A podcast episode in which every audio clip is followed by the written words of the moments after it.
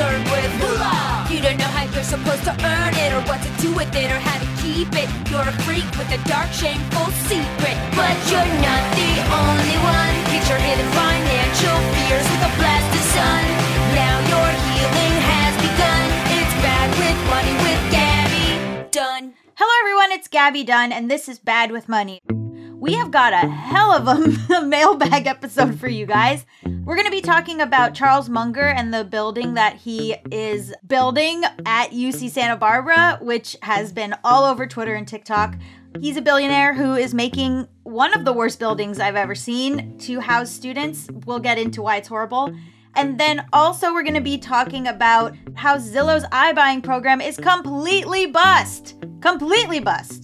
And I faced some criticism from a listener who wrote in a little bit upset that I didn't dig deeper into the whole credit card point scandal. Okay, so let's get into the news story of the week, which has me uh, just shaking my head and rolling on the floor laughing, as millennial as that sounds. So, this billionaire named Charles Munger has designed a building for UC Santa Barbara, uh, a dorm that has no windows. So let's just start there. There is a very cool TikTok called Louisa Talks Buildings, which I think is a, a young person who is an architecture buff.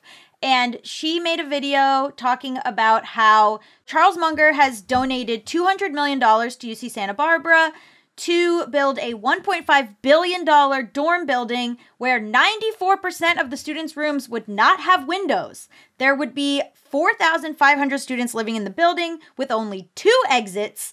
And basically, it's his design. He's trying to optimize living college students, essentially. The building is meant to solve a housing problem for students at this university, but it is one, so ugly, and two, has no natural light. It literally looks like a prison. It looks like it's from a dystopian novel. I mean, it is just so horrible.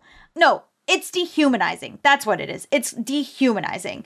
So, this guy, Charles Munger, he's an American billionaire investor. He's a buddy of Warren Buffett's. He's had two wives in his life, both named Nancy, so that just stood out to me. Basically, he made this design with no experience in architecture, and it is just treating these kids like they are little robots. So basically, there was a lot of criticism. An architect who was on the board of the school stepped down because he was just like, this is not sustainable. This is unsafe.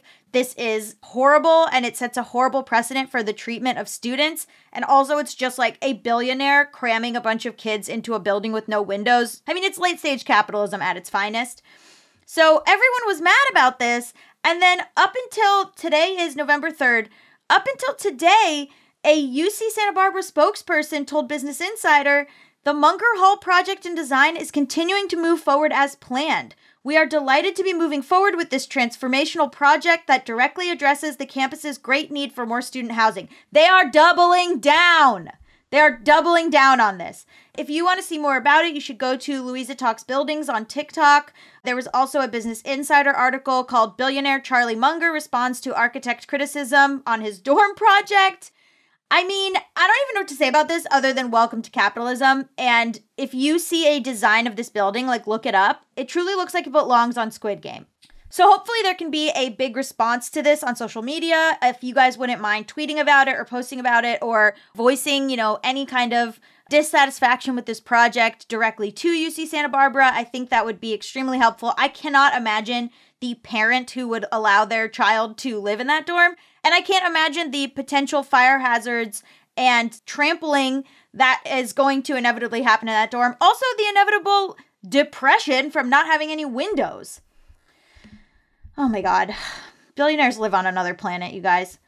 So now let's get into Zillow offers. That's right. This is your one-stop shop for all Zillow news.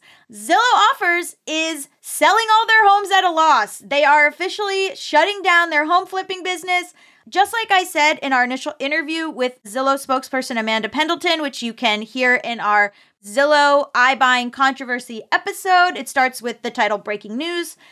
I asked her if the company was going to be operating at a loss with similarities to the Amazon model, where they operated at a loss in the beginning in order to gain a monopoly.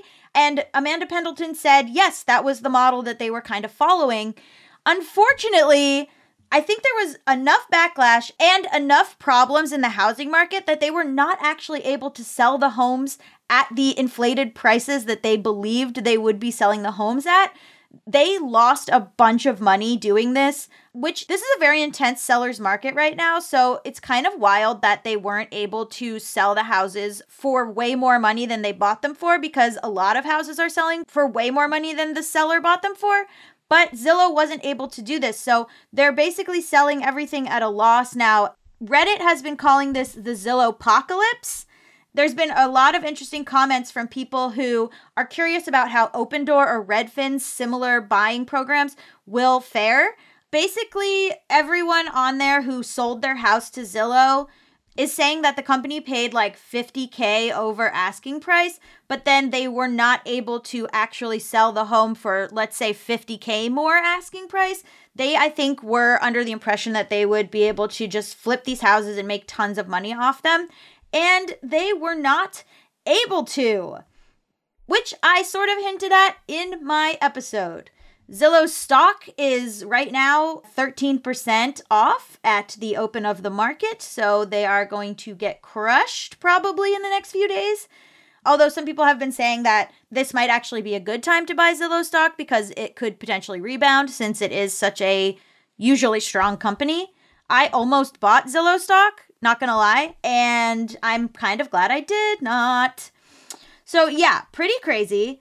I'm glad that we have been so on top of this on Bad with Money. Like, this has literally been something that I feel I am reporting out as it's happening, which we kind of don't get to do. So, good thing for these mailbags. But yeah, basically, TheVerge.com posted on November 2nd Zillow reportedly needs to sell 7,000 houses after it bought too many. That is $2.8 billion worth of houses. So, that is bad. Anyway, Zillow offers didn't work, which we kind of knew it wouldn't. So that's the latest update on Zillow. I also wanted to bring up one other news story. I'm not going to delve too deep into it, but there's a New York Times article that came out on October 28th that was about Gen Z workplace culture that I think is super interesting and worth reading. We'll link to it in the description below. It's called The 37 Year Olds Are Afraid of the 23 Year Olds Who Work for Them. And there's one interesting quote from it that was about the assumption from Gen Z workers that their workplaces would be political and that their workplaces would take a stance on issues like Black Lives Matter or violence on Asian American people. So there was a very interesting quote that I liked where it said, This is a quote. You talk to older people and they're like, dude, we sell tomato sauce. We don't sell politics, said Mr. Kennedy, co founder of Plant People, a certified B corporation. Quote, then you have younger people being like, these are political tomatoes. This is political tomato sauce. So that's just one really interesting look at the difference between millennials and boomers and Gen X in the workplace and Gen Z in the workplace. If anyone reads that article and has thoughts on it or has experiences that relate to it, please write in to gabbyisbadwithmoney at gmail.com.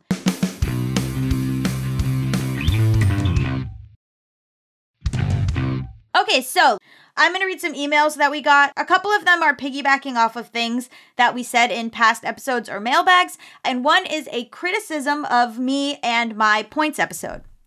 So this one is from Katie. It says, Hey Gaby, my mom turned me onto your show back in season one, so I've been listening since. Most of your house episodes showed up right when my household decided to buy a house, and the mailbag episodes, which I give priority in my nine day long playlist, holy moly, are really interesting, especially with the listener who said renting gave her more freedom. I'm going into buying a house because that is what will give my house more freedom. We're tired of not being able to paint the walls. Uh huh. Thank you for your show. I've learned a lot about how not to really drown under living during late stage capitalism. Best wishes, Katie in Portland. Thank you so much. Here's another email. This is from Sarah, and it is about points and how I could have done a better episode about it. Hello, Gaby. I'm a huge fan of your show and how you talk about the structural issues that influence our financial system. In your last episode, I was disappointed to not see you interrogate the system of points and how it is built on inequality. Those who can benefit from the point system are only an elite few. It requires the time to navigate a very complex system, good enough credit to have access to those cards, which disproportionately excludes many minority groups and those who don't have money already. Even then, most of the rewards are travel, which isn't accessible to many people with jobs that don't allow for PTO. But everyone is paying into this system. Most retail spaces increase prices on all their goods to cover credit card transactions, which is a larger imposition to those in poverty. Credit card companies make a lot of money charging interest on people who can't pay them off, but then pass that money on to those who already have wealth through points. I'm just disappointed you spent so much time in your podcast hyping up a system that is used to hurt a lot of disempowered people to reward the already wealthy. As Mal showed, the system can be used if one has the time and know how for benefit, but those are rare cases. Credit card points need to be interrogated as an entire idea. Do keep up the good work. I hope you revisit this one at some point, though, Sarah. Yes, thank you so much for writing that in. I always appreciate different perspectives and criticism, and I'm sure other people felt this way listening to the podcast. So I wanted to give voice to those people through Sarah. So I do really appreciate you writing in. Let's read some Apple reviews from you guys. If you leave an Apple review, five stars, it really, really helps us it gets me back on the charts basically and it lets other people know who the show is for and why they should listen to it. Our first review is from Dr. LS437. It says, Loving these conversations. As someone who loves personal finance podcasts, I'm really digging this unique perspective in the scene. Hey, thank you so much. Gaby challenges their guests and pushes for real info. I like their sense of humor and voice. Thank you for putting it out there. That's really lovely coming from someone who listens to a lot of finance shows. This review is from Haley B. Dubs. It says, New fave pod. I recently discovered Gaby's pod and they are amazing. I love listening because I always walk away having learned something new. They aren't afraid to address conversations that others would consider controversial, but we all know these are important conversations we need to be having. I'm so thankful to have found this pod. Thank you, Haley. And this is from Loquita08. It just says, Yes, my liege. Change your life to benefit Gaby Dunn? Absolutely. Which is a reference to me saying, Please listen to the podcast the day it comes out instead of binging, which our data has shown you guys love to binge four or five episodes at a time. If you listen to the show the day it comes out, it helps us get on the charts. So I guess Loquita was saying, Yes, I will change the way I listen to podcasts for you, Gaby Dunn. Thank you so much. I also want to thank our new patrons at patreon.com slash Gaby Dunn. It's Avi, Haley, Ada, Iris, Jevian, the Kellyest Kelly, Emily, Sophie, Emma, and Kaylee. Thank you so, so, so much. If you join my Patreon, patreon.com slash Gaby Dunn, you will also get your name read on the show. If you have something you want me to discuss on air, please send in any news stories that you feel are relevant. You can email me at gabbyisbadwithmoney at gmail.com or better yet, record your question and send us a voice memo. Again, that's gabbyisbadwithmoney at gmail.com. Also, you can call in at 844 474 4040. I know you guys have phone anxiety, but come on, come on, let's do it. And please go back and listen to our Wednesday episode all about the fire movement. And next week's episode is going to come out on Wednesday and it's about financial literacy. So subscribe so you don't miss anything. Okay, love you guys. Bye. Done.